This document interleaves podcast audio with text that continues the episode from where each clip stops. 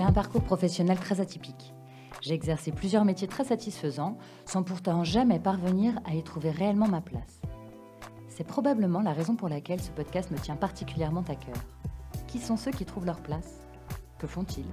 Quelles sont les tâches quotidiennes de mes invités?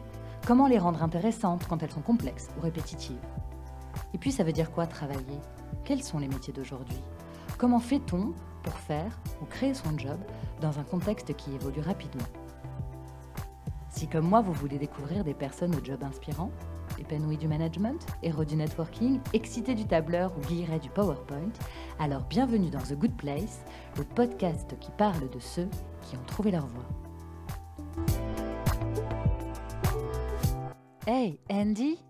Hey Andy c'est ce que j'ai dit quand j'ai laissé un message à Andy sur Instagram pour lui demander de venir me raconter son métier de comédien. J'ai eu de la chance, il a dit oui tout de suite. Andy, je l'ai découvert sur la scène du théâtre de Paris. Il interprète le rôle de Carmen Guyard dans l'adaptation du film Les producteurs de Mel Brooks et merveilleusement mis en scène par Alexis Michalik. C'est une comédie musicale complètement loufoque, drôle, vive, joyeuse, entraînante et brillamment interprétée par l'intégralité de la troupe présente sur scène. Andy, j'ai trouvé que c'était la cerise sur le gâteau du spectacle, la goutte d'eau qui fait déborder le vase de la joie. J'ai eu envie de lui demander ce que ça faisait de jouer sur scène, comment on faisait d'une passion pour le chant et la danse un métier, et le travail que ça impliquait. On a abordé beaucoup de sujets. On a parlé de son parcours, bien entendu, des comédies musicales, de Luc Plamondon et Starmania, des Monty Python et des Noix de Coco, de la notoriété, du rythme décalé des comédiens, d'Instagram, des expressions qu'on n'aime pas. On a beaucoup parlé répétition et coulisses du spectacle, particulièrement des producteurs, la pièce, et des producteurs dans la vraie vie. On a dit aussi que tous les comédiens ne devenaient pas Leonardo DiCaprio, mais que c'était OK de ne pas devenir une superstar internationale. Je crois que c'est l'entretien le plus sincère et le plus intime que j'ai jamais mené jusqu'à présent.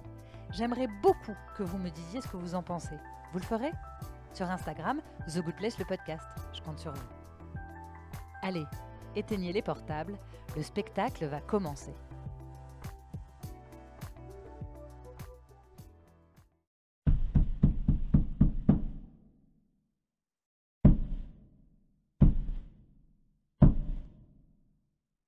Bonjour Andy. Bonjour Agnès. Comment vas-tu? Très bien. Andy, est-ce que tu viens, veux bien pardon, te présenter et me dire ce que tu fais dans la vie Je m'appelle euh, Andy Cock et je suis comédien et chanteur. Tu as quel âge, on peut dire? 47 ans. Oh, Tu es jeune Bah oui. Bon, oui. Oh, oui, oui, oui. oui. Euh, dis Andy. Ah, pardon, alors moi je suis obligée, je suis un peu lourde parfois, mais Andy, ça fait un moment que je te suis Andy. Mm. Et euh, c'est un pseudo Andy non, Cock absolument pas. C'est mon vrai prénom et mon vrai nom. En D'accord. fait, ma maman, quand elle était enceinte, euh, regardait des séries, évidemment, à la télé et dans la petite maison dans la prairie. Figure-toi qu'il y avait un petit garçon qui s'app- qui s'appelait Andy, qui a été là quelques épisodes, et puis du coup, ça lui a donné l'idée de dire Ah bah tiens.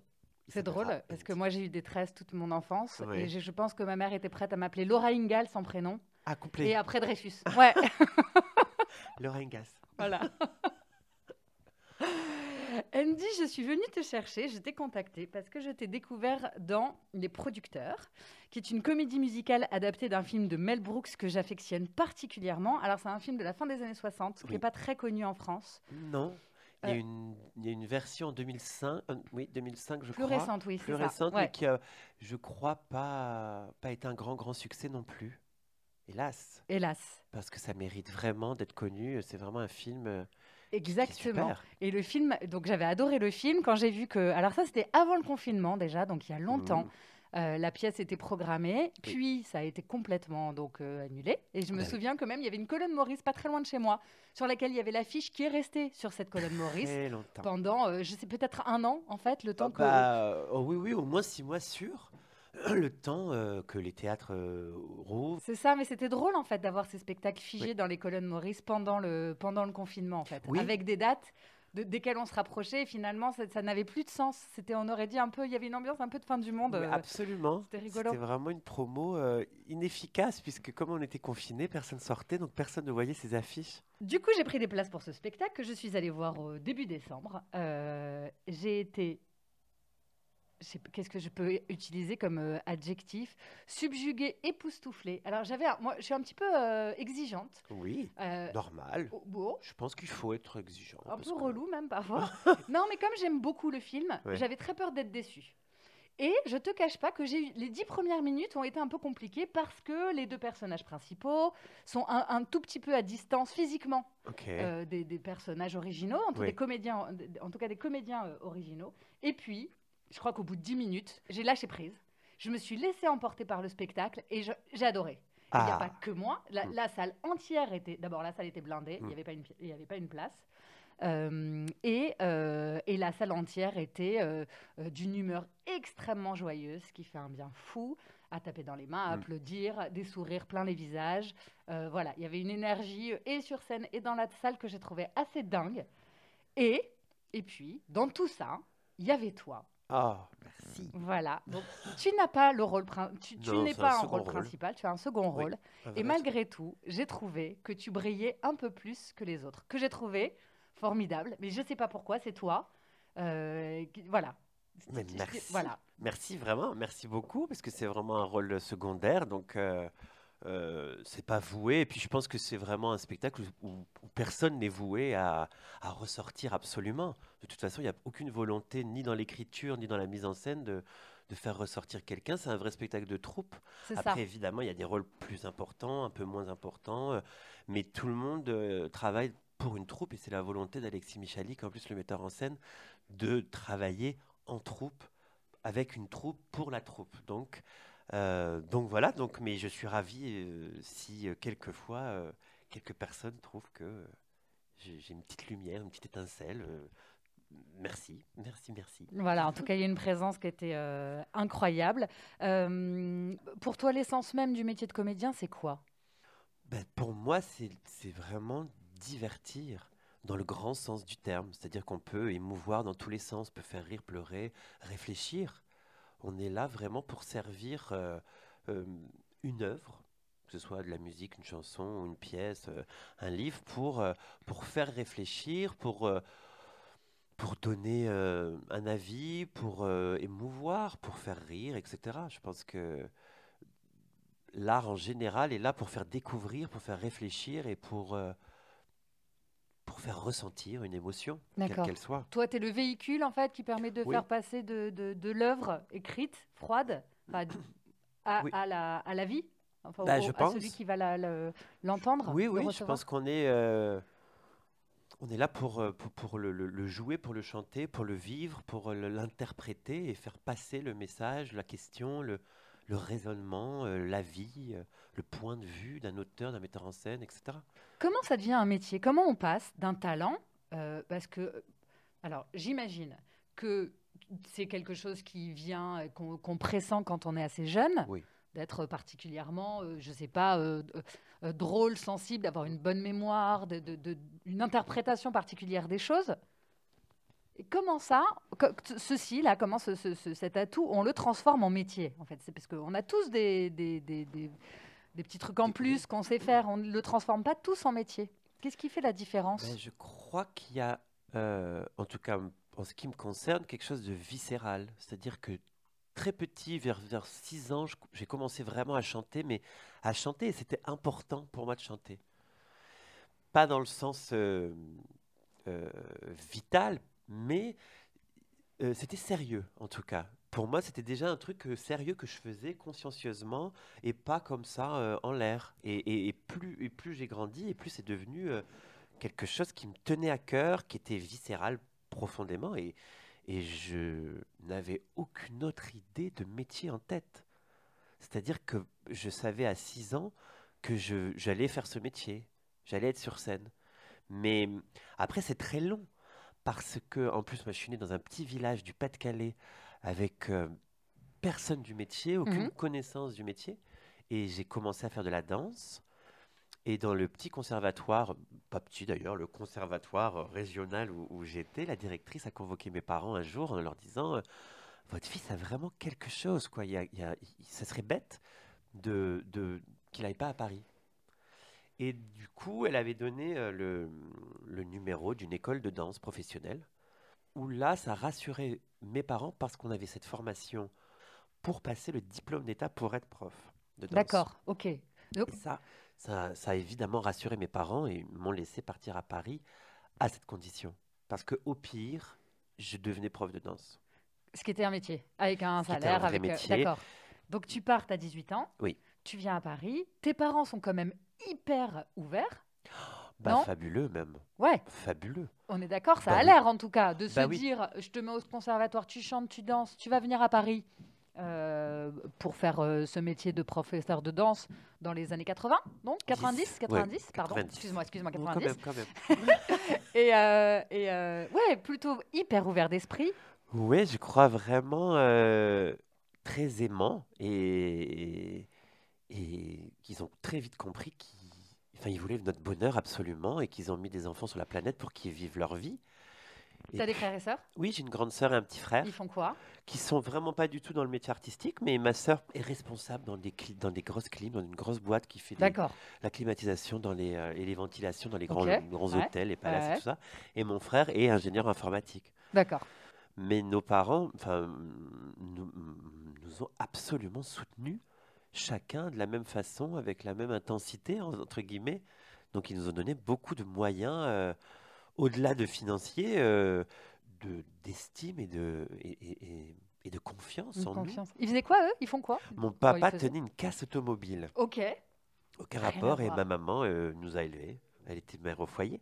Et je trouve que dans, dans la vie, démarrer avec autant de soutien et d'amour, c'est très, très précieux. Très précieux, tu as raison, c'est exactement ça. Alors continue. Donc tu as 18 Mm. ans, tu viens à Paris faire cette école.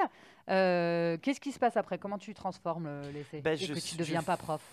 Oh, ben, je, je suis 4 ans l'école parce que je démarre avec un petit niveau. Donc j'arrive euh, dans l'école avec le niveau débutant. Puis après, il Mhm. y avait le niveau intermédiaire, le niveau avancé, le niveau supérieur. Et puis, euh, en la troisième année, du coup, je passe la première année du diplôme d'État de professeur.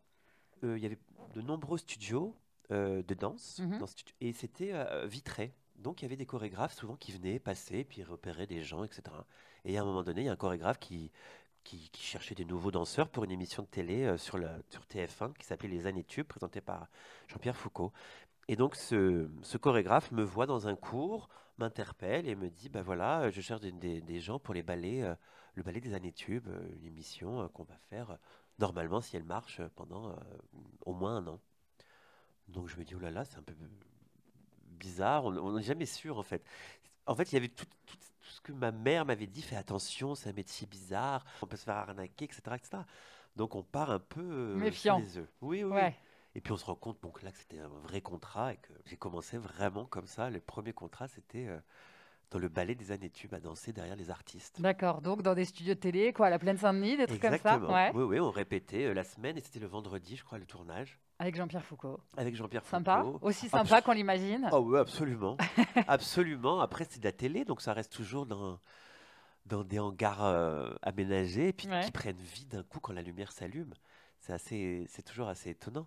Et par la force des choses, je n'avais plus le temps d'aller en cours, donc je n'ai pas passé la, dernière, la, la deuxième année. D'accord. Donc, Ok, donc pas- la moitié de ton diplôme en fait. T'as- Exactement. Pas le diplôme en pas terminé. Ok.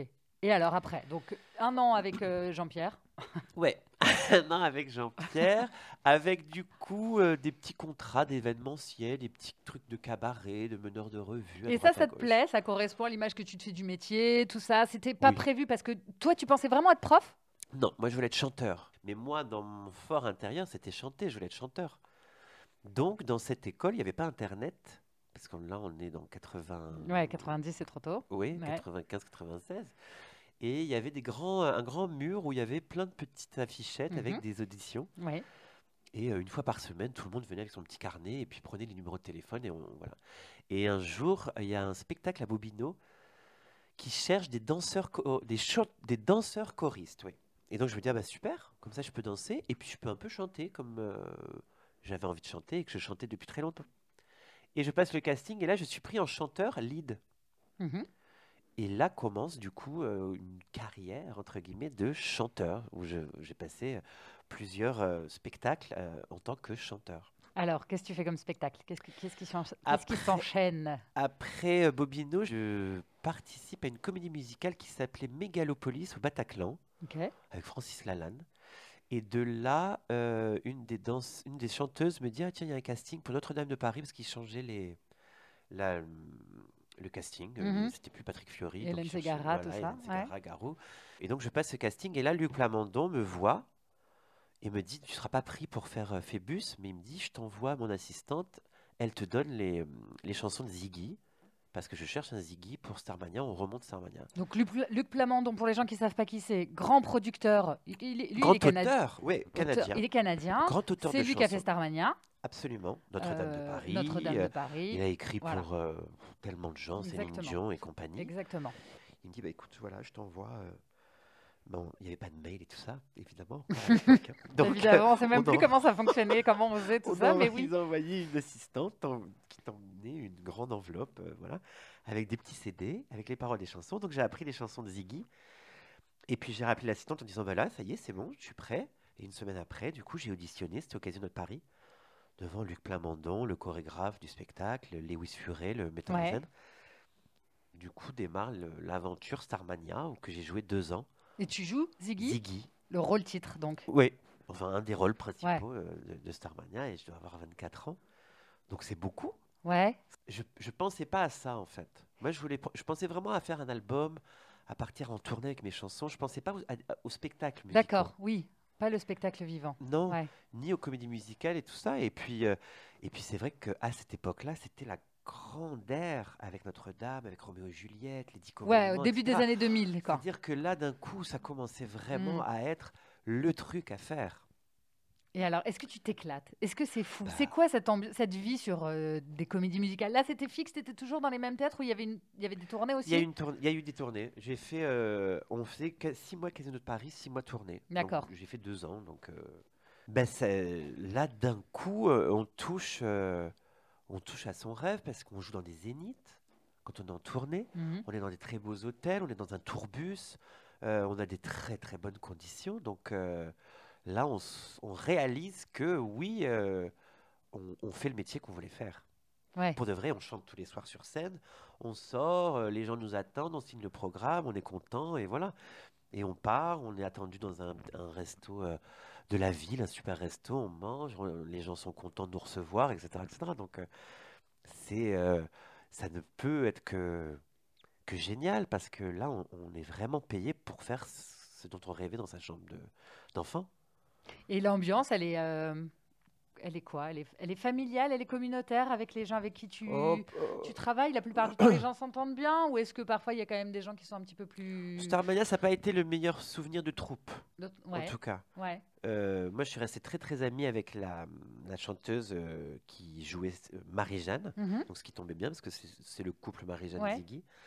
Qui est québécoise, Loulou, You, qui, qui est vraiment restée une amie que je vois toujours. Le reste de la troupe jouait depuis plus longtemps et nous, on était les deux petits nouveaux. D'accord. Donc du coup, bon, il y a eu des trucs d'ego parce que c'est quand même un métier où, où il faut le dire, quoi. Il y a ça- non, on n'est pas obligé de s'entendre. Non, on ne se choisit pas, nous. On est choisi par un producteur, par un metteur en scène, par, euh, par un auteur ou Oui, voilà. c'est eux qui fabriquent le, Mais le- après, nous, l'équipe, quoi.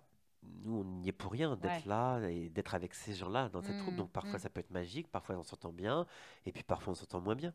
En même temps, euh, maintenant avec beaucoup de recul, c'était en 99, euh, je me dis ça m'a beaucoup servi, ça m'a armé. Parce que moi, je suis arrivé justement de mon petit village béni d'amour et de confiance et, et de soutien de mes parents, et je découvre que la vie, c'est pas, bah, c'est pas que ça. Ça existe, cette partie-là d'amour et C'est important, c'est très ça important, devrait être comme ça, mais c'est pas tout le temps comme ça. et puis que des gens n'ont pas baigné dans l'amour et le soutien, donc sont peut-être un peu plus en attente de, de lumière et de reconnaissance d'ailleurs parce qu'ils l'ont pas eu plus jeune, ou je sais pas, là, c'est de la psychologie euh, de comptoir, mais voilà. Et donc on est confronté, euh, et là, voilà, j'ai été confronté à ça, mais déjà dans la danse. Encore les garçons, c'est moins pire, mais les filles, c'est assez.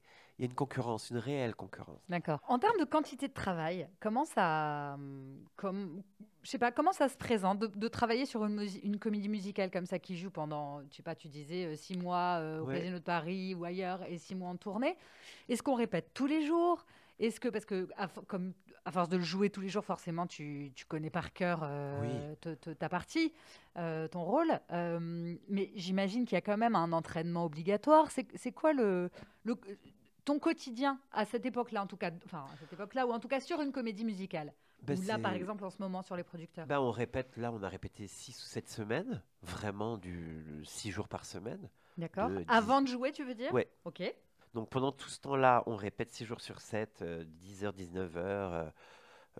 voilà, on a un échauffement euh, corporel, on a un échauffement vocal, et après, euh, la, dé- la- la journée démarre par un échauffement corporel, un échauffement vocal, et ensuite on enchaîne la répétition, c'est-à-dire que euh, on répète telle scène, telle chorégraphie, on apprend telle chorégraphie, on apprend telle scène. Nous, on, on sait notre, on connaît notre texte en amont. D'accord. Donc ça, toi, tu l'as appris en Ça, amont. on l'a appris chez nous, euh, voilà tous. Tu l'apprends tout seul?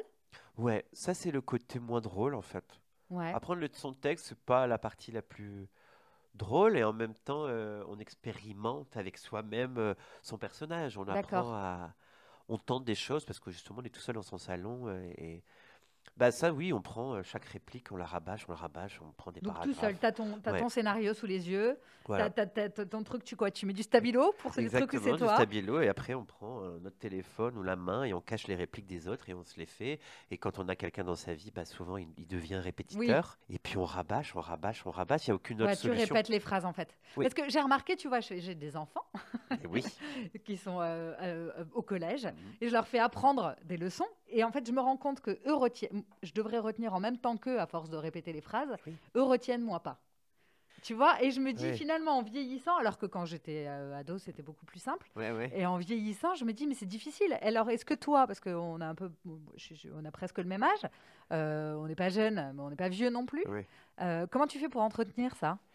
Bah, je crois que l'intérêt, là en tout cas dans cet exemple-là qui est différent, c'est que euh, moi je vais être sur scène au final et qu'il faut que je le sache. Ouais, Il c'est un faut, objectif. Il y a, il y a un Ouais. objectif, il y a, il y a même un, un track. job. Oui, oui, c'est un- oui, de toute façon, c'est ça. Ça fait partie du métier. Donc mais t'as on- pas un tips, il n'y a pas un truc qui te permet de. euh, ou est-ce que c'est parce que ça fait 20 ans ou 30 ans que tu fais ça et, Bah, que, euh, et que du coup, à force, ta mémoire est un petit peu plus. comme Ouais, c'est un muscle, pense. tu vois, c'est qui est un peu plus. Oui, oui, je pense parce que ça va plus vite maintenant. Mais oui, ça s'entretient parce que bah, j'ai un spectacle, voire deux parfois par, euh, par an. D'accord. Et, et comment ça se passe si, par, si tu te plantes? Bah, Ça arrive? Oui. Ouais. Alors si c'est dans une chanson, bah, on fredonne euh, ah, des la la la la. Et si c'est dans un texte, par chance, on a un autre mot, un synonyme qui nous vient très vite. Sinon, on peut Oui. bégayer longtemps. Bah, bah, euh, bah, ouais, et puis soit c'est le, partenaire qui dit oui, Qui enchaîne, ouais. euh, enchanté. Et alors, donc, revenons sur euh, le- le- les répétitions. Donc, tu disais, avant de commencer les producteurs, tu as eu six semaines de répétition tous les jours. Oui. Le texte, tu l'avais appris en amont. Oui. Et alors, après, comment ça marche? Donc, une fois que le- la première euh, démarre, tu avais dit début décembre, je crois. Euh, comment ça, depuis, voilà, depuis début décembre, comment ça se passe le, quotidien de la troupe euh, en termes de répète, tout ça? Ben là, du coup, maintenant, on a quelques raccords, c'est-à-dire quand euh, le chorégraphe ou euh, les assistants du metteur en scène se disent Ah bah tiens, il y a une scène qui se décale, ou euh, là, vous n'êtes plus à vos places dans cette chorégraphie. Donc là, on arrive, au lieu d'arriver à 18h, on arrive à 17h ou 17h30, et on fait un raccord sur le plateau. Où voilà, ce qui s'est pas très bien passé la veille ou ce qui s'est moins bien passé la veille, on rectifie à 17h ou 17h30 et, on- et du coup le soir on rejoue du coup avec cette Avec les modifs, enfin, avec- ouais, modification. Et puis là depuis euh, depuis une semaine là on, on travaille enfin les doublures commencent à à apprendre, à répéter eux Mhm. pour pouvoir jouer, je pense, en février, commencer à février. Donc là, euh, quand une personne, euh, une doublure remplace un rôle, on doit faire un filage. On appelle un filage, c'est-à-dire un spectacle dans l'après-midi, en condition spectacle, que pour nous, que, que pour la doublure en tout cas. D'accord. Ok. Et donc, c'est l'essentiel de, de- des répétitions quand vous êtes en période de, Bah de après, oui, on- représentation. Oui on, arrive au théâtre à 18h. En vrai, si on n'a pas de raccord, on arrive au théâtre à 18h Ouais. et on se chauffe. Alors, on se chauffe, c'est que veut dire quoi? Bah là, on a une chauffe euh, corporelle, c'est-à-dire qu'il y a la, la dance captain, on appelle ça, la dance D'accord. captain. Qui joue avec vous sur qui scène? joue avec nous sur Ouais. scène et qui, euh, qui nous, justement, fait des notes et rectifie les choses qui ne se sont pas bien passées ou les choses qui se décalent ou les trucs qui- qui sont plus ensemble. Donc elle, elle nous fait un échauffement corporel, Tous en groupe, tous cours en de groupe, danse, quoi. comme un cours de danse, Ouais. oui, comme un, voilà, un échauffement. Et puis après, on a, euh, pareil, euh, un échauffement vocal. D'accord. Et ensuite, ben, on, on va qu'à nos, occupations, c'est-à-dire on, on part au maquillage, à la coiffure, on s'habille. Il y a des maquilleuses? Euh, non, pas là. Il y a une coiffeuse, par contre, qui, euh, qui recoiffe les perruques. Qui, voilà. Mais euh, non, non. Le théâtre, c'est beaucoup plus artisanal que la télé ou le cinéma. La télé ou le cinéma, c'est inconcevable qu'il n'y ait pas de, de, de D'équipe, ouais, d'équipe, Bah oui. C'est très hiérarchisé. Le théâtre, beaucoup moins. hein. C'est c'est beaucoup plus. euh, on a des habilleurs, mais euh, et il y a toute une équipe technique évidemment, mais mais non, on n'a pas toujours des maquilleurs, on n'a pas toujours des coiffeurs. Aux grandes dames d'ailleurs, des maquilleurs, et des coiffeurs qui, Comme qui seraient bosser. très heureux, Ouais. qui seraient très heureux d'avoir un très long contrat Bien comme sûr, ouais, ouais. celui-là et d'être là euh, parce qu'il y a quand même. Et comment t'as appris à te maquiller? C'est pas fait. Enfin, moi, je crois que je saurais pas me maquiller pour aller sur une scène, j'en bah, sais en rien. fait, il y a euh, une maquilleuse euh, pendant les répétitions Ok. et qui nous prend chacun notre tour et qui nous apprend notre maquillage. D'accord, en fait, en fait, il faut un test avec le metteur en scène, j'imagine. Bon, alors Voilà. tel personnage, tu l'imagines comment? Elle fait une proposition, ou Voilà, il si ou elle. validé, après, Elle t'apprend à faire elle me le. fait une trousse avec tout, euh, tout ce Il te Elle te fournit. Voilà. Ok. Le... Comme ça, on a tout le, ma- le, le bon, euh, la bonne couleur Ouais, de fond ouais, de teint, la bonne- Ouais. pour les filles, les, bons, les bonnes ombres, etc. Donc elle nous le fait, ensuite elle nous explique, le lendemain elle nous refait, et le, le troisième jour, on le fait tout seul avec elle. Et puis hop, elle refait un truc. Une mini formation, jour, ouais. pareil, avec elle, avec elle. Et puis un jour, comme des grands enfants adultes, on se maquille tout seul. Bravo. C'est Merci, formidable. Non, mais moi, enfin, moi j'aime bien savoir ce genre de petits détails parce Mhm. que c'est des choses qu'on qu'on n'imagine pas du tout quand on voit un spectacle. Et en fait, on a toujours l'impression que on est très accompagné, Oui. très enveloppé, euh, qu'il y a des gens qui font ça à ta place et tout. Et en fait, c'est chouette que de savoir que bah, dans ton métier de comédien, eh ben, il faut Oui. aussi savoir te maquiller. Alors oui, on t'explique, mais j'imagine que là, en l'occurrence, les producteurs, euh, il y a un gros... J'imagine, j'en sais rien, mais j'imagine qu'il y a un gros budget de production derrière. Oui, c'est une, c'est une grosse, c'est un Et- gros mais spectacle. que sur des spectacles beaucoup plus petits, quand tu joues une pièce euh, qui est écrite par quelqu'un que tu connais avec un petit budget dans un petit théâtre, bon bah il n'y a pas de costumier, euh, il y a de, bon, y a de la lumière, il y a du son, Oui, oui. mais le reste c'est tout fait maison quoi. Oui, oui, tu montes le décor toi-même, tu démontes à la fin, un peu comme à à Avignon, euh, Voilà. les petites compagnies qui démarrent ou, euh, ou des gens qui lancent un spectacle sans, euh, sans production, qui qui s'autoproduisent, des trucs comme ça. Mais c'est très courageux et c'est. Mais ça fait partie du... ouais. Oui, oui, ça, ça peut. Et puis Ouais. d'un coup, si moi j'ai envie d'écrire un truc, d'un petit spectacle, et puis de, je peux faire ça aussi. Ce qui est bien, c'est de passer de toutes ces conditions, de faire du cinéma où on est très, très, très choyé, Ouais.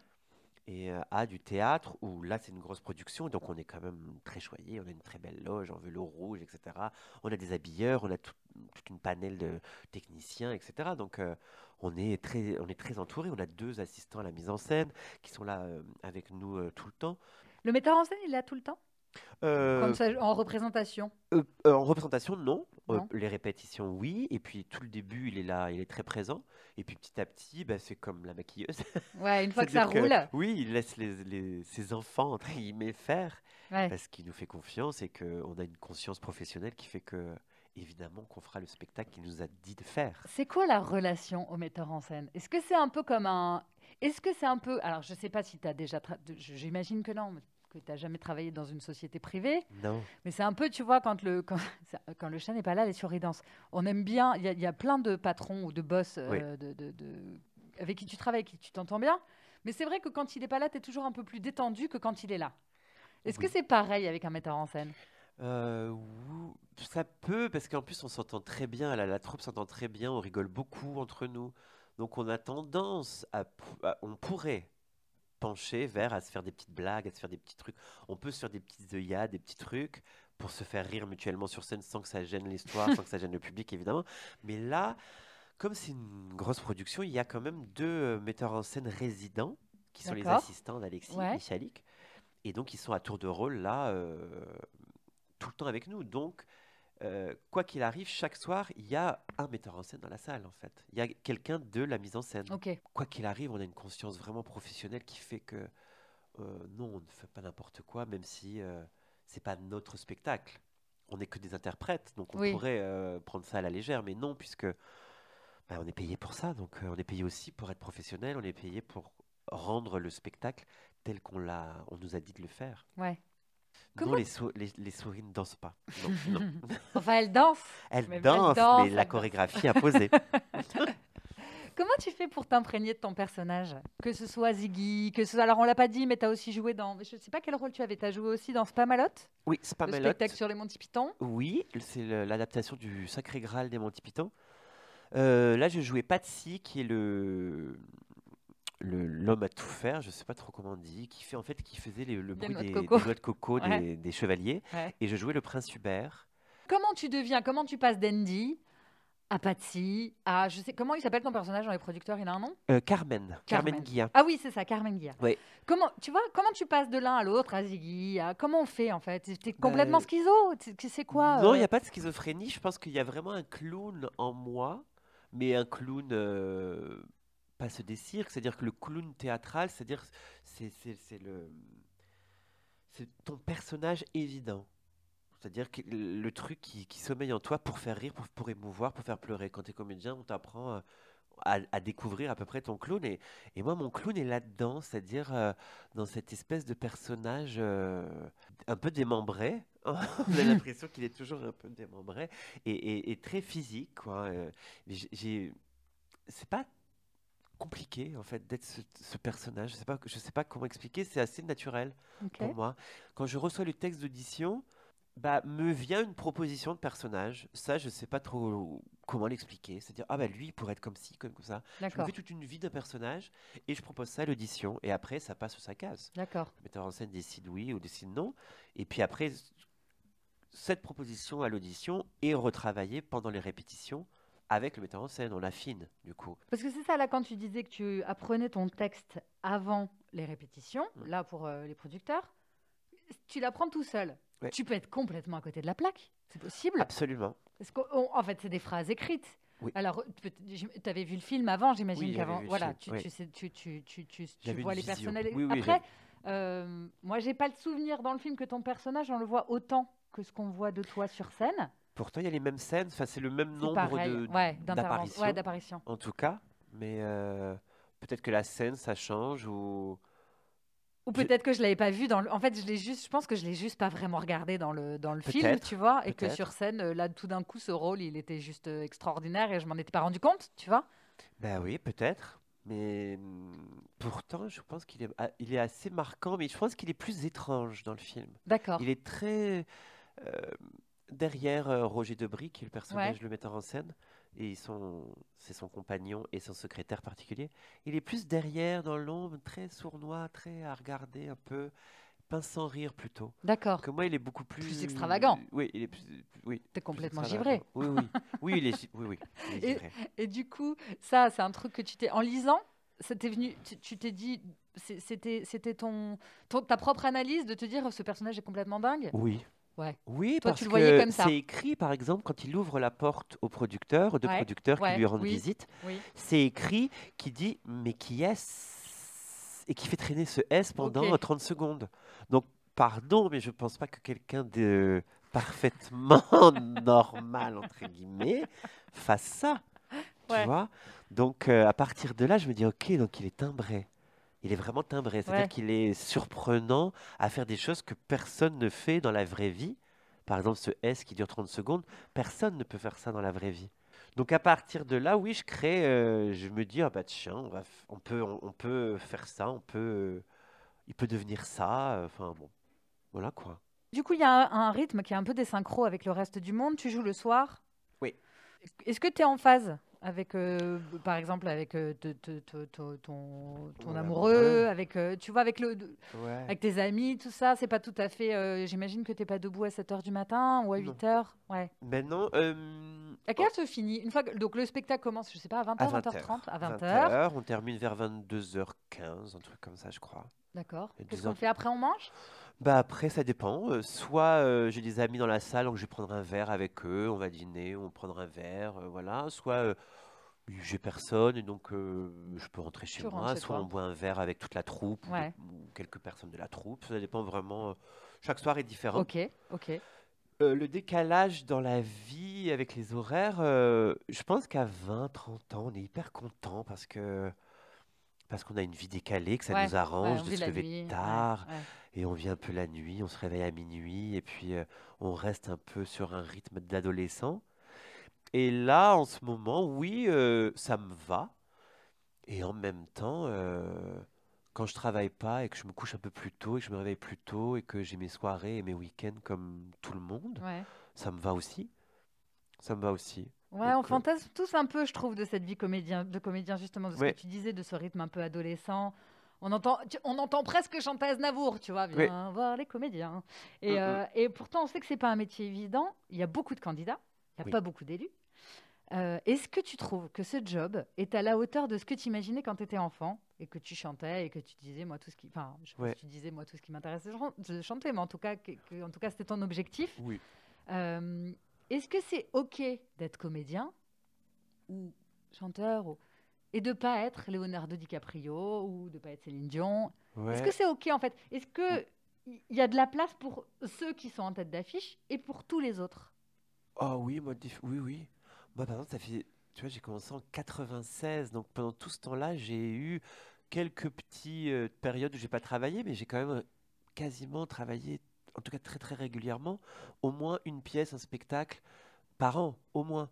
D'ailleurs, je m'attendais pas à travailler 25 ans euh, autant. Ouais. Euh, euh, après, la notoriété change la considération. Ça, c'est sûr que Leonardo DiCaprio n'a pas les mêmes conditions de travail que nous, Isabelle Adjani non plus, Céline Dion non plus. C'est là où je crois que ceux qui restent dans ce métier longtemps ont définitivement la foi. Parce que si tu ne fais ce métier que pour briller Mhm. et avoir un peu de reconnaissance, à un moment donné, tu t'arrêtes parce que tu ne l'as pas aussi facilement que tu le penses Ouais. il faut vraiment l'aimer ce métier. C'est-à-dire qu'il faut aimer être sur scène, il faut être, aimer être devant la caméra, aimer dans- être dans des studios d'enregistrement, aimer dans des studios de répétition. Parce que sinon, on ne le fait pas. Donc je pense que oui, c'est OK d'être comédien et de pas avoir une renommée incroyable, mais d'avoir quand même des conditions, d'avoir accès en tout cas à des spectacles comme les producteurs, comme Starmania, etc. Et travailler dans des très très bonnes conditions et- et gagner très confortablement sa vie et de, et de jouer des spectacles très intéressants et d'être vu par plein de gens. Après, euh, euh, oui, je fais le même métier que Leonardo DiCaprio. Bah Bon, oui. on parle de lui parce que c'était dans oui, la oui, question, hein, pardon, mais oui, oui. avec Puis parce qu'il est du plein talent. Et puis qu'il est, il est- oui, formidable. absolument formidable. Mais hum, oui, oui, ça, ça peut être gênant parce qu'on se dit, pardon, mais je fais exactement le même métier. Et que les gens, souvent, disent, Ah, mais avec le talent que tu as, pourquoi t'es pas connu? Pas parce qu'on s'en fout un peu, en vrai. Ouais, mais Euh, on s'en fout au final. Tu as Oui. 47 ans. Oui. Est-ce que tu te disais la même chose à 25 Non. Non. Tu vois, est-ce qu'à 25, on rêve pas justement d'être en haut de Si, l'affiche si, à 25 ans, d'être. Leonardo DiCaprio ou je sais pas quels sont tes modèles, tu vois, mais Oui. d'avoir un que les gens euh, te reconnaissent dans la rue, de signer des autographes, ce fantasme-là de la notoriété. Ah, bah oui, sans mentir, euh, on peut pas faire ce métier juste pour l'amour de l'art. On a quelque chose à régler avec ça, avec la lumière, avec la reconnaissance, avec euh, le fait de d'être plus qu'un autre, j'ai l'impression. Ouais. Être connu, pour moi, c'est être... euh, en fait, j'avais cette singularité certainement liée à mon homosexualité, et puis j'ai une hypersensibilité aussi, donc euh, ça me rendait vraiment singulier Mhm. euh, petit enfant. Et je j'avais cet amour inconditionnel de mes parents et tout ça. Donc j'avais déjà une bonne base d'équilibre, on va Ouais. dire. Mais euh, en dehors de la maison familiale, j'avais pas cet équilibre-là parce que parce que j'étais un peu moqué, j'étais plus fragilisé. En tout cas, j'avais moins d'amis, j'avais j'avais une difficulté à aller vers les autres. J'étais très timide, très introverti. Donc, j'attirais l'attention que lorsque j'étais drôle et que je- quand je chantais. Parce que les gens trouvaient que je chantais bien. Donc, j'attirais l'attention. Donc, à ce point que j'en ai fait une ligne de vie. Mhm.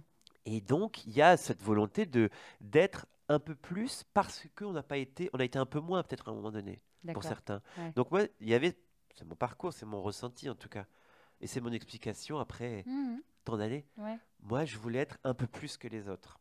Ça m'est bien évidemment passé. Mais c'est vrai que oui, je suis arrivé à Paris aussi pour ça. Pour, euh, pour avoir. euh, oui, pour accéder à la célébrité, à la notoriété. Mais en revanche, on m'a appelé à chaque fois pour la, la première euh, édition de Star Academy, la première euh, Nouvelle Star, The Voice, etc. Tous ces trucs-là, on m'a appelé. Pour Et participer en tant que candidat? Ouais, mais j'ai toujours dit non. Donc si- je pense que si vraiment ma volonté première était d'être célèbre, j'aurais participé à ces émissions quand j'avais 25-30 ans. Ouais. Et voilà. Pourquoi tu les as pas faites? Parce que euh, je pense que la notion de concours ne me va pas, ne me plaît pas. Ouais. Dès qu'il y a. euh, ouais, le- le- le- dès qu'on se compare, dès qu'on on est jugé, etc., moi, ça me.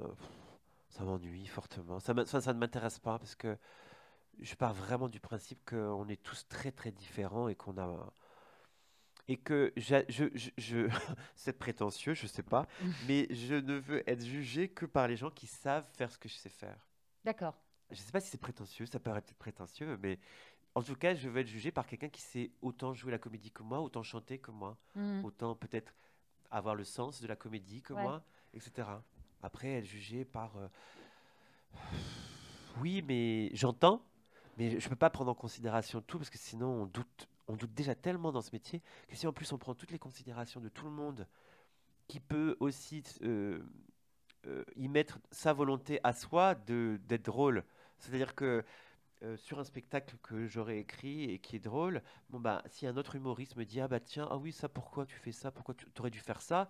En fait c'est lui qui aurait dû faire ça. Mhm. c'est lui Mhm. qui Mhm. me dit moi je suis drôle à cette façon-là et j'ai pas je comprends pas pourquoi tu bref ça, c'est trop compliqué. À quel moment tu as accepté de ton statut de pas superstar?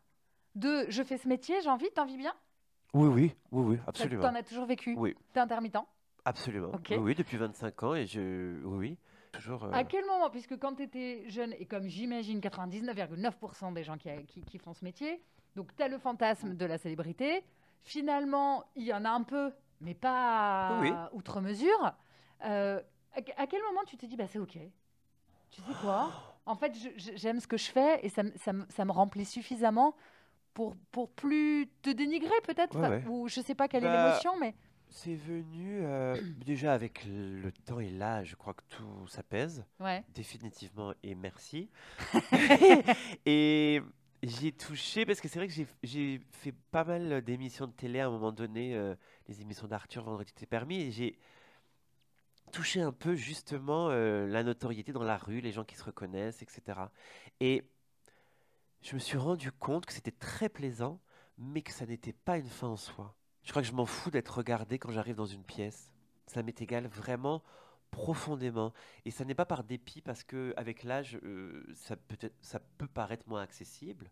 Mais moi, je crois fon- foncièrement qu'on peut, à 60 ans encore, euh, devenir euh, célèbre s'il nous arrive quelque chose. voilà. Il n'y a pas d'âge pour devenir célèbre. Donc, mais non, non, je crois que c'est pas évident d'être regardé tout le temps, je trouve. Mm, mm. Et que déjà, on est beaucoup regardé sur scène, à la télé et compagnie. Et que dans la vie, c'est pas si agréable que ça. Petite pensée pour Britney Spears. Oh mon Ah, Dieu, bah voilà. Voilà, voilà. c'est ça. Oui, et Dieu sait qu'on l'aime, mais ouais. Alors, au sujet d'être regardé, justement, tu as un compte Instagram Oui. sur lequel tu fais des guidances, Absolument. alors qui m'ont beaucoup fait rire. Bon, alors, on a été coupé parce que j'ai eu une petite panne de batterie, donc on a changé les piles et tout va mieux. et tout va mieux. Donc, je reprends ma question. Donc, on disait que sur ton compte Insta, tu fais des guidances Oui. euh, que j'ai trouvées particulièrement amusantes. Euh, Il y en a une qui m'a interpellée. Euh, tu fais une expression. Alors, c'est c'est hyper perso ce que je vais dire, hein, et Ouais. voilà, mais c'est pas grave. tu as fait une vidéo sur la formulation qui est belle journée. Exactement. qui t'horripile. Moi, c'est bon courage qui me rend hystérique. Euh, je trouve qu'on a beaucoup de chance de vivre là où on, en- on vit Oui. euh, et que la boulangère ne, ne- ne peut pas me dire bon courage quand j'achète du pain et que je m'en vais. Oui. On dit bonne journée.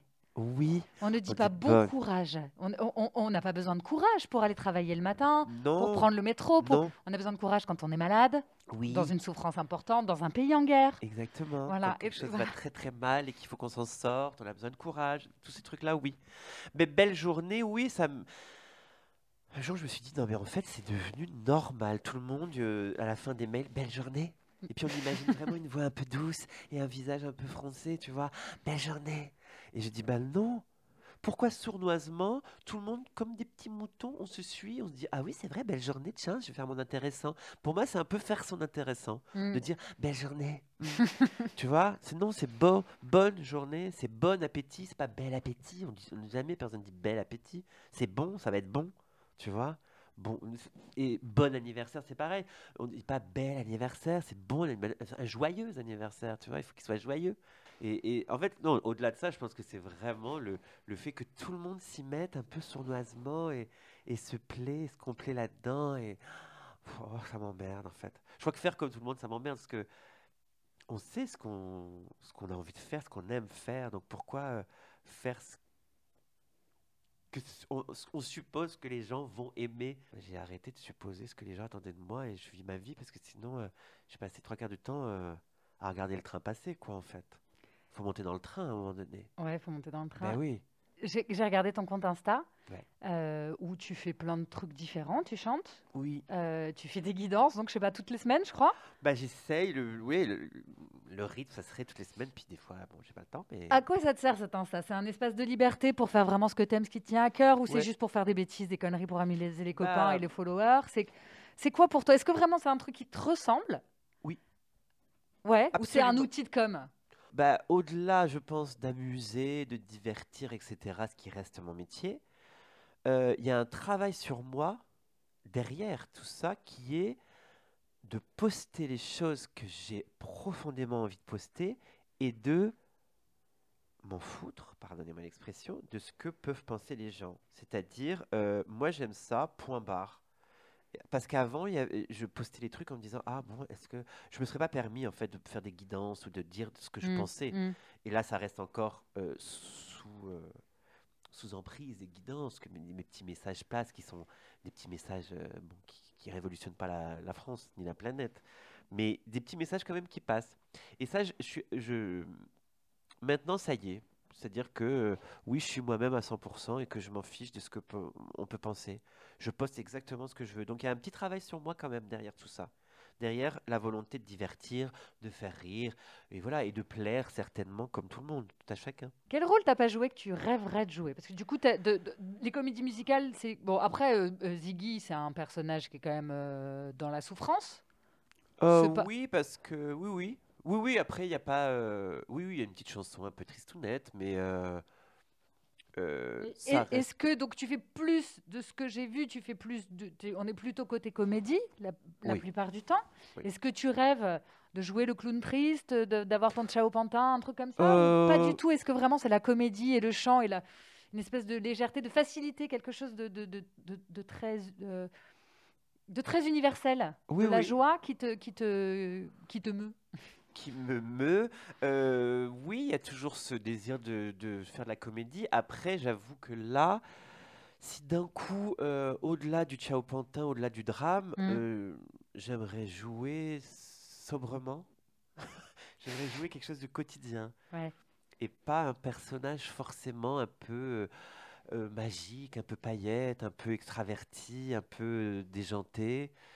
Euh, j'aimerais euh, me re- reposer entre guillemets à l'intérieur, c'est-à-dire jouer quelque chose de Moins extravagant. Ouais, moins extravagant, Ouais. quelque chose de quotidien, de normal entre guillemets, parce que tout est tout peut être normal. C'est-à-dire Carmen Guilla existe dans la vraie vie, j'en connais. Moi, si on sort dans le marais, on, on en connaît des. Avec les manchettes, parce que euh, dans ton personnage, il a un col roulé noir et deux manchettes dorées. Je trouve que ça participe énormément Oui. euh, à, cette- l'envergure du personnage. Je trouve que c'est extrêmement, ah ouais, extrêmement bien Oui. trouvé ces manchettes. Oui, oui. Que j'ai trouvé que c'était.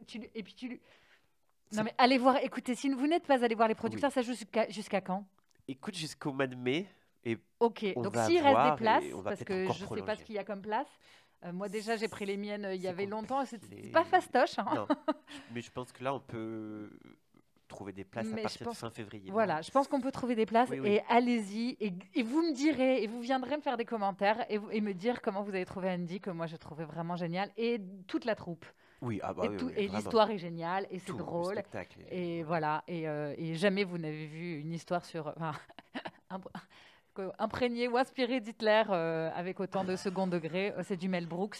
Voilà, pour ceux qui, ceux qui savent, ceux qui savent, savent Oui, qui est Mel Brooks et quel type de relation il peut avoir avec. euh, en tout cas, comment son, sa créativité peut parler d'Hitler. absolument. Puis un, un vrai humour, un vrai style d'humour. Ouais. Mel Brooks. Donc, c'est du génial. coup, sortir un peu de ce personnage un sortir peu exubérant, un peu excentrique. Absolument, quelque chose de plus intérieur, de plus profond. Quand on a préparé le, le- le- le- notre rendez-vous, Oui. tu m'as dit que tu avais écrit, que tu, que, que tu écrivais toujours. Oui. Est-ce que tu penses à t'écrire justement un rôle sur mesure pour être plus, plus, plus libre justement de jouer euh, un peu plus dans la sobriété? Oui, oui, là, je, je viens de terminer d'écrire un seul en scène avec une amie qui s'appelle Juliette Blanche. Euh, un seul en scène euh, théâtral, c'est-à-dire pas du tout un one-man show, il n'y a pas du tout de vanne, il n'y a pas du tout une volonté de faire rire, c'est vraiment une histoire euh, ce serait plus dans la veine de Guillaume et les garçons à table ou ces choses-là, le discours de Fab Caro, ce genre, ce genre de seul en scène euh, théâtral où je, je- je- je joue plusieurs personnages, mais, mais qui est dans pas du tout dans, dans la comédie, en tout cas.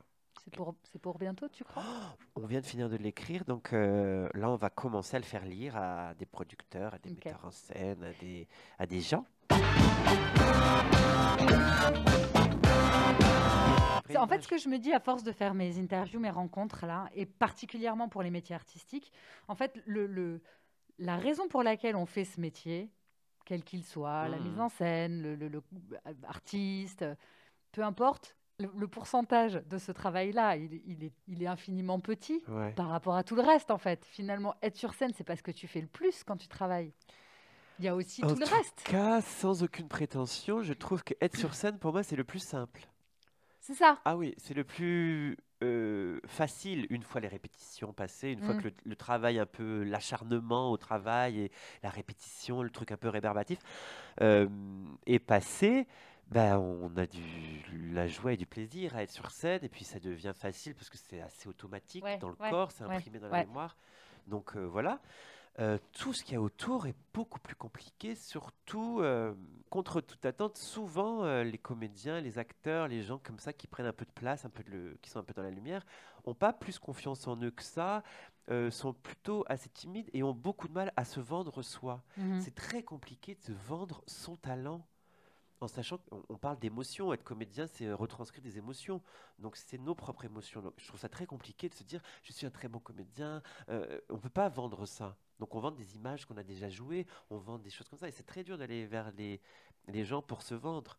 Donc cette partie-là, pour moi, est très compliquée. D'autant plus que euh, on est très nombreux, que pour se faire une place, c'est compliqué, et que euh, les gens qui ont, entre guillemets, un peu de pouvoir et qui décident, euh, des producteurs, des metteurs en scène, des directeurs de casting, etc., sont très sollicités.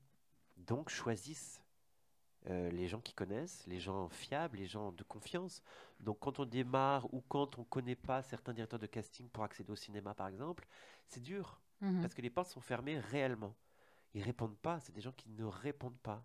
Mais je pense pas parce qu'ils se foutent de, de comédiens, c'est qu'ils ont déjà suffisamment de comédiens et de comédiennes à proposer pour tel emploi, tel emploi, tel personnage, tel rôle, que bon, un de plus, un de moins, ça fera pas la différence. À moins d'une évidence, d'un coup, quelqu'un qui déboule et qui a un talent incroyable, un nouveau Depardieu, une nouvelle, euh, nouvelle, nouvelle Isabelle Ouais, Huppert, quoi, ouais, tu vois. ouais. Et d'un coup, euh, bon, ça devient une évidence. Et tout le monde se rue euh, sur euh, Pierre Ninet a eu un peu ça. Tu vois, d'un coup, on a vu que Pierre Ninet, comme euh, François Civil, un peu, tu vois, d'un Ouais, coup, on voit que, et oui. Virginie Efira. Bon, il y a des acteurs comme ça, d'un coup, qui ont. Qui prennent, ouais, Ouais, qui prennent la lumière. grâce, ouais, ouais. que tout le monde Ouais, veut, tout le un monde grâce, désire. ouais. Et tant mieux. Ouais. Tant mieux, parce que quand ça t'arrive, ça doit être génial. Oui, mais malgré tout, je pense qu'eux aussi, ils ont un- Bah, beaucoup de talent. Ils ont, non, mais ils ont du talent, mais, mais, mais, mais comme tous les autres, euh, le, le- être sur scène, en tout cas, et jouer la comédie, quel que soit le, type de, de, de spectacle qu'on fait, euh, c'est pas, euh, c'est 20% du boulot, quoi. Oui, vraiment. Je pense qu'on va très bien quand on travaille, on va beaucoup moins bien quand on ne travaille pas. C'est là où on se pose mille questions. C'est ça qui est le plus difficile dans ton job, tu dirais? Moi, oui. Ouais, de ne pas travailler. Non. Tout ce temps de, de rien, là où on se sent un peu inutile, euh, moi je le connais bien parce que je suis freelance Ouais. de manière générale et quasiment depuis le début de ma carrière. Donc c'est vrai qu'il y a des. euh, Parfois il n'y a pas de temps mort du tout. Et on se dit qu'il faut arrêter d'enchaîner. Et puis parfois tout d'un coup il y a un gros temps mort, notamment avec le Covid, ça a été douloureux. Ah, bah là, oui. là. Et on a le temps de se remettre en question. Ouais. Et ce ces moments-là, alors à la fois, je pense que c'est une bénédiction d'avoir cette Ah oui. chance-là de pouvoir se remettre en question. Et en même temps, c'est pas facile. C'est pas facile, je pense. euh, en tout cas, j'essaye de pas aller trop trop loin parce que sinon ça va trop loin et ça nous déprime. Ouais, c'est vrai. oui. Du coup, il faut, je ne sais pas par quel miracle, essayer de doser cette remise en question, ce, ce- ces questionnements. euh. Bien sûr qu'on a tous envie de faire exactement ce qu'on veut, d'être à la bonne place, d'être le plus heureux possible, etc., etc. Mais il y a des chemins, il y a des façons de faire, il y a des façons aussi de d'être heureux différemment parfois. On découvre Ouais. sur le chemin qu'on peut être heureux avec pas grand-chose, peut-être juste un peu plus de calme, un peu plus de nature, un peu plus d'isolement, enfin de, de solitude, ou alors euh, de, euh, de sortir et de voir beaucoup de gens, et, etc. Enfin, Mm. Et puis, euh, il faut se satisfaire, ce qui est très difficile, se satisfaire parfois de ce qu'on a et arrêter de se dire, mais oui, mais après, il y a quoi? Et qu'est-ce que je voudrais après? Mm. Et qu'est-ce qui, Mm. c'est quoi le- Il faut que je me fasse plaisir, faut que, faut, euh, faut vibrer. Faut... On est un peu là-dedans tous en ce moment, je trouve, parce que le Covid, j'imagine aussi, Ouais. et de se dire, tiens, la, la vie est importante, tiens, le temps est important, il, il faut y aller. On a plus envie de foncer peut-être maintenant, ça nous a servi à ça. tu- Bon, ça nous a au moins servi à- à quelque chose Ouais. c'est temps de rien faire. Mais il faut aussi se dire, wow, wow, wow, wow, euh, il faut du temps pour accéder à, à ses rêves, entre guillemets, à, à- à sa vie rêvée, à, à ce qu'on veut vraiment, etc. Puis en chemin, on, on se rend compte que ce qu'on veut vraiment, est-ce que c'est ce qu'on veut vraiment? Des fois, on se dit, oh, non, tiens, prends le virage à droite, et puis, Ouais. tiens, allons le voir la mer, et puis ça nous fera toujours du bien. Et il y a une question que je me pose toujours quand j'assiste à un spectacle, quel qu'il soit. euh, Qu'est-ce que tu ressens à la fin quand tu, quand tu prends les, les applaudissements? Bah, c'est c'est pas vraiment explicable. Je pense qu'il y a une espèce de c'est un mur quoi, un mur d'applaudissements, surtout l- particulièrement les producteurs là au Théâtre de Paris qui est Ouais. vraiment complet chaque soir. Ouais. Donc c'est vraiment comme un Ah, c'est une énergie folle quoi. Après Est-ce que euh, tu peux pleurer? ça peut ah oui, ça Ouais, peut hein. émouvoir justement un soir un peu fatigué où on n'a pas eu envie d'y aller. Et puis se dire mais mon Dieu qu'on est con parce que quand même merde. C'est Ouais, assez ouais, exceptionnel, c'est ouais. vrai. Personne n'est applaudi par, pour un travail bien fait. On Non, jamais. T'arrives jamais au bureau et les mecs te disent Ouh Nous, c'est à chaque fois, même si on l'a pas très, enfin, si on s'est trompé ou si on l'a un peu moins fait, enfin, on a eu moins d'énergie ou bon bref, bon bah, on est quand même applaudi. Après, euh, c'est le danger de prendre ça pour de l'amour en tout cas. Moi, je prends ça pour un merci et D'accord. pas pour un je t'aime, parce qu'on peut confondre parfois, je trouve. Ah non, C'est raison, c'est de sur le fil. Si on est en manque d'amour, bah, on est un peu seul à un moment donné, on peut prendre ça pour ah ça galvanise, puis on se réalise très vite que non, c'est pas de l'amour. Tu rentres chez toi tout seul. Bah non, même. ils ne connaissent pas, ils Bah savent non. pas qui on est. Non. Ils peuvent pas nous aimer. à- Ils ont aimé ce qu'on vient de faire. Oui, ils ont aimé le personnage. Oui, oui, ce que tu as donné à ce moment-là. C'est là où, où ça peut être dangereux. Et je parlais de la salle aussi, et je trouve que. Et, et pourquoi. euh, bon, peut-être je ne veux pas en faire trop, mais vraiment, j'ai trouvé ce spectacle super. Non, mais parce que euh, je suis parisienne, donc Ouais. je vois les spectacles dans 99,9% des cas à Paris. Oui. Franchement, les salles à Paris, c'est pas les meilleures. Les gens sont pas très joyeux, les Non. gens sont pas très généreux dans, dans l'énergie qu'ils envoient aux comédiens sur scène. Et, et justement, j'ai trouvé que là, je- même la salle m'a bluffé en fait. Ah Voilà. oui, oui, J'ai trouvé qu'il y avait une joie, une énergie dans la salle que j'ai rarement, à laquelle j'ai rarement assisté. Alors, Covid, pas Covid, est-ce que les gens sont particulièrement heureux de sortir et de justement de vivre un truc un peu, euh, Ça un- doit contribuer. un, Ça peut ouais, un peu contribuer. énergique et tout Qualité du spectacle. Je pense que les, les astres. Alors, je viens de faire euh, l'interview d'un astrologue. donc, euh, Ouais. Peut-être que les astres sont extrêmement bien je- euh, je alignés sur, euh, sur ce spectacle. Mais en tout cas, euh, voilà, une Il faut y aller. Tr- un chouette moment, un Ouais. très très chouette moment. Tant mieux. Est-ce que tu te sens à ta place, Andy? Oui, oui. Je suis définitivement à ma place euh, sur scène ou devant une caméra. Je, je fais le métier que je voulais faire, que je peux commencer à dire je sais le faire, parce qu'au bout de 25 ans, euh, oui, je sais le faire. Après, je ne sais pas tout faire, évidemment, Mhm, dans ce mhm. métier. Il y a plein de choses que, que je ne sais pas faire, mais il y a une partie de ce métier que je, je maîtrise, que j'ai appris et que, et que je sais faire. Oui, je suis à ma place. Je suis à ma place. Oui. En tout cas, je suis hyper contente de t'avoir rencontré. Euh, il y a, je- je Merci. te- je- on passe aux questions de la fin. Oui. Ils sont pas les plus futés, Oui, mais bah, bon, quand même. on a le droit. Alors, Alexis Michalik ou Christophe Michalak? Ça, c'est dur parce que mon dessert préféré, c'est le flan pâtissier. Et le flan pâtissier de Michalak est un délice suprême parce qu'il y a un peu de fleur d'oranger dedans. Il est vraiment délicieux. Donc, pardon Alexis Michalik, Ah que j'aime. Donc Alexis Michalik, le metteur en scène de- de- des producteurs, qui est extrêmement connu parce qu'il a fait beaucoup de pièces avec beaucoup de succès, notamment Edmond, etc. En plus, il est et- extrêmement beau, ce qui ne gâche Et rien. en plus, qui est très beau, c'est vrai. Voilà. Il faut le dire aussi. Voilà, on peut le dire. Il a beaucoup de qualité et qui et En avant tout cas, il a du tout, talent. énormément de talent et il Ouais. est passionné et passionnant. Mais je crois que ma... go- Non, non, je dire Alexis, Alexis, Alexis, et la gourmandise, c'est en plus. Bon, en tout cas, si, vous allez voir le spectacle, venez avec un flan Oui. et offrez-le à Andy à la Un fin flan du un flan de pâtissier de Michalak. Hein, pas, pas le flan de la boulange euh, du coin. Oh, aussi, il y en a des très bonnes aussi quand même. hein, bon. Ciné ou théâtre? Hmm, Là, comme je suis au théâtre, j'ai envie de dire ciné. Ok. Parce que j'en fais pas beaucoup et, Ouais. euh, et que j'ai envie d'en faire. Dans quoi t'as joué? C'est quoi ton meilleur souvenir? Agathe Cléry. Ok. euh, un film de Châtillaise. Oui, avec, euh, avec Valérie Valérie Lemercier. Elle est folle aussi, non? Oh, bah, Elle doit être- peu, elle doit oui, être oui, géniale, elle- non? Oui, elle est, elle est singulière en Ouais. matière. Oui, oui. Elle, a, elle a son truc qu'on aime. Troupe ou solo? Bah pareil, là je suis en plein dans la troupe, donc euh, j'ai envie de dire solo. Et je crois que l'équilibre parfait, c'est ça, c'est de passer de l'un à l'autre. Allez, dernière question. Attention, la meilleure. Burger ou quinoa? Burger. on Ah fout. ouais? On s'en fout? On s'en fout des graines. Non, il faut manger. Fuck les graines Bien sûr, il faut manger des graines, mais quand même. euh, Enfin, j'ai du burger, mais c'est plus, euh, je veux dire par là, la gourmandise d'un Ouais, truc un peu. Le gras, c'est la vie. Ouais, bah. Andy, est-ce que tu as dans ton entourage une personne au moins aussi habitée que toi par son métier et que je pourrais inviter pour un prochain épisode?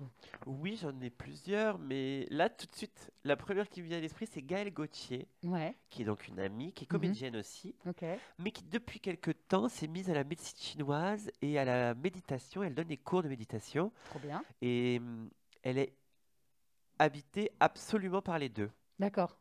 Donc, on- c'est là où je trouve euh, ça bien de, de pouvoir faire plusieurs trucs, d'être doué dans plusieurs domaines, dans plusieurs trucs.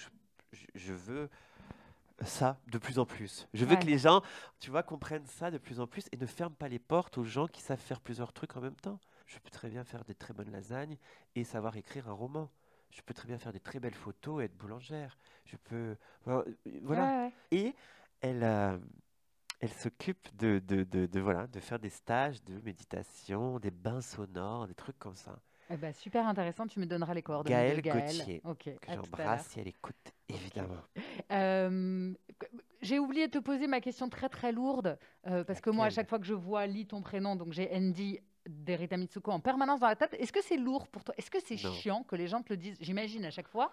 Oui, ça Hein, on me le ouais, dit souvent. Elle me dit, moi oui, c'est très très récurrent.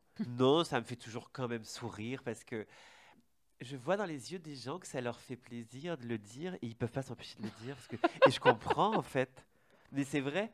Donc je ne peux pas le- le- leur briser leur euh, petit plaisir. Non, quoi, puis en tu plus comme au début de la chanson elle parle et elle appelle Andy. Hey Andy, Absolument. c'est une copine à moi qui m'a dit que tu Oui. t'appelais Andy. Exactement. Et donc c'est drôle, il y a une co- enfin, c'est un monologue où elle parle. Donc on a envie quoi. Bon bref. Mais je comprends Voilà. absolument et vraiment la chanson est tellement bien que je peux pas me dire oh non non non ça me va Ouais. ça me va vraiment. Ok. Euh, merci beaucoup. Merci à pour toi. tout ton temps, de m'avoir accueilli avec du thé chaud, qui maintenant Oui. est froid.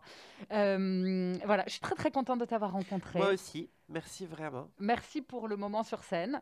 Euh, et puis, bah, écoute, je te souhaite plein de beaux spectacles, de, de, de, de- de salles remplies. De belles séries, de beaux films. Ouais, Faut mettre ça dans la tête des gens. plein de belles séries et de beaux Oui, films. Ouais. aussi. Et aller au théâtre, Aller au théâtre. mon Voilà. Dieu. Oui. Netflix c'est bien mais c'est pas la vie. c'est pas que. Ouais, il faut sortir. Oui. Il faut sortir. Au revoir. Au revoir. Andy. Hey, Andy! Une copine à moi qui m'a dit que tu t'appelais Emily. Emily, ça fait un moment que je te suis, Emily. Eh, hey, tu viens chez moi? Voilà, on va chez toi Allez, Andy, quoi.